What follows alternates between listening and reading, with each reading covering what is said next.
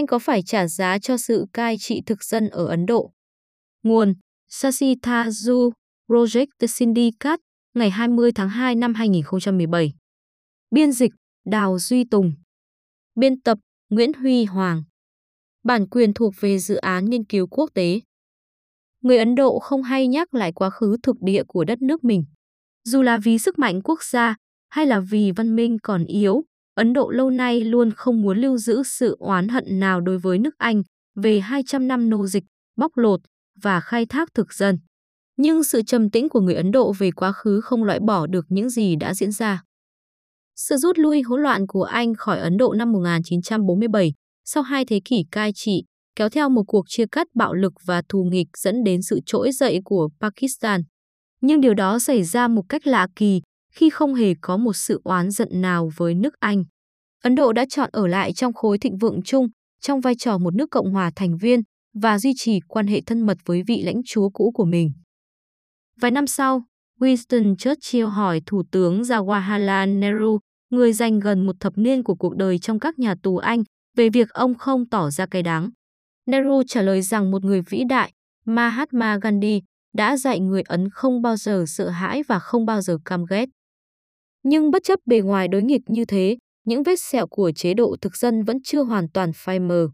Tôi đã học được điều đó trong mùa hè năm 2015, khi tôi có bài phát biểu tại Oxford Union, công khai lên án những tội lỗi của chế độ thực dân Anh. Một bài phát biểu, trước sự bất ngờ của tôi, đã truyền cảm hứng cho một phản ứng đầy mạnh mẽ trên khắp Ấn Độ. Bài phát biểu nhanh chóng lan truyền trên mạng xã hội, với một bài đăng thu được hơn 3 triệu lượt tương tác chỉ trong 48 giờ và nhiều trang web trên khắp thế giới đăng lại. Các đối thủ cánh hữu đã dừng trôi tôi trên mạng xã hội đủ lâu để tán dương bài phát biểu của tôi. Chủ tịch Hạ viện, sư Mishra Mahajan, đã ra mặt tán thưởng tôi trong một buổi họp có Thủ tướng Narendra Modi. Ông sau đó công khai chúc mừng tôi vì đã nói những điều đúng đắn ở đúng chỗ. Các trường phổ thông và đại học đã phát bài phát biểu cho học sinh và sinh viên của họ nghe. Một trường Đại học Trung tâm Jammu, đã tổ chức một buổi hội thảo kéo dài cả ngày. Tại đó các học giả xuất chúng diễn thuyết về những điểm đặc biệt mà tôi đã nêu ra. Hàng trăm bài báo viết đáp lại, theo cả hướng ủng hộ và phản đối các tuyên bố của tôi.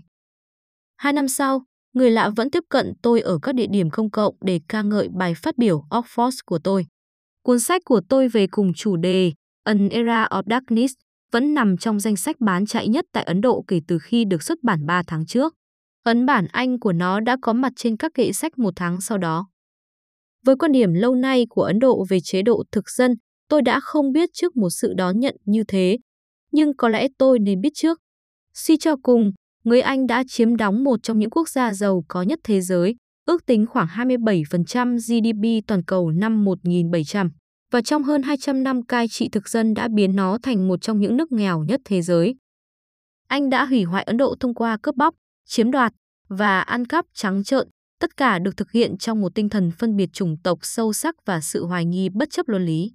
Người Anh bao biện cho hành động của họ, tiến hành bằng vũ lực hung bạo, với sự đạo đức giả và dối trá đáng kinh ngạc. Sử gia người Mỹ Win Durant đã gọi sự nô dịch thực dân Ấn Độ của nước Anh là tội ác lớn nhất trong toàn bộ lịch sử. Dù người ta có đồng ý hay không, có một điều chắc chắn, chủ nghĩa đế quốc không phải, như một vài kẻ biện hộ gian xảo người Anh đã khẳng định, là một công trình vị tha. Anh đang trải qua tình trạng mất trí nhớ về lịch sử liên quan đến chủ nghĩa thực dân. Như Moni Monsin, một cây viết người Pakistan, vừa chỉ ra, chủ nghĩa thực dân Anh rõ ràng đang vắng mặt trong chương trình giảng dạy phổ thông ở Anh. 2 đứa con của Monsin, dù đi học tại các trường tốt nhất ở London, chưa hề được học một bài nào về lịch sử thực dân. Người London ấn tượng trước vẻ đẹp hoa lệ của thành phố, nhưng biết rất ít về sự tham lam và cướp bóc đã gây dựng nên nó. Nhiều người Anh hoàn toàn không biết về những tội ác mà tổ tiên họ đã phạm phải, và có người còn sống trong ảo tưởng đầy sung sướng rằng đế quốc Anh là một kiểu sứ mệnh khai sáng để dìu dắt người dân bản xứ ngu dốt. Điều này mở lối cho sự thao túng các câu chuyện lịch sử.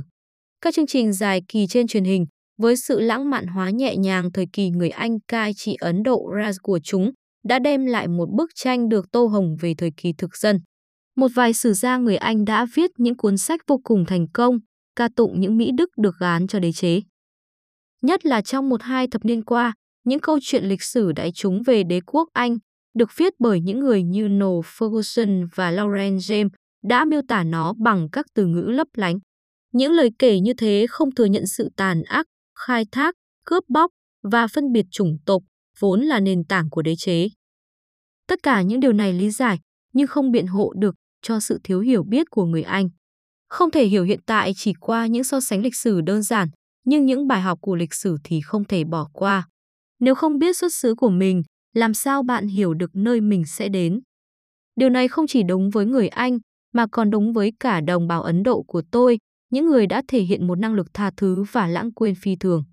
Nhưng, dù nên tha thứ, chúng ta không nên lãng quên. Theo nghĩa đó, phản ứng đầy mạnh mẽ với bài phát biểu năm 2015 của tôi ở Oxford Union là rất đáng khuyến khích. Mối quan hệ hiện đại giữa Anh và Ấn Độ, hai quốc gia chủ quyền và bình đẳng, rõ ràng là rất khác so với mối quan hệ thuộc địa trong quá khứ. Khi cuốn sách của tôi có mặt tại Delhi, Thủ tướng Anh Theresa May vừa mới rời đi vài ngày sau một chuyến thăm để tìm kiếm đầu tư từ Ấn Độ. Như tôi thường nói, bạn không cần trả thù cho lịch sử. Lịch sử là sự trả thù của chính nó.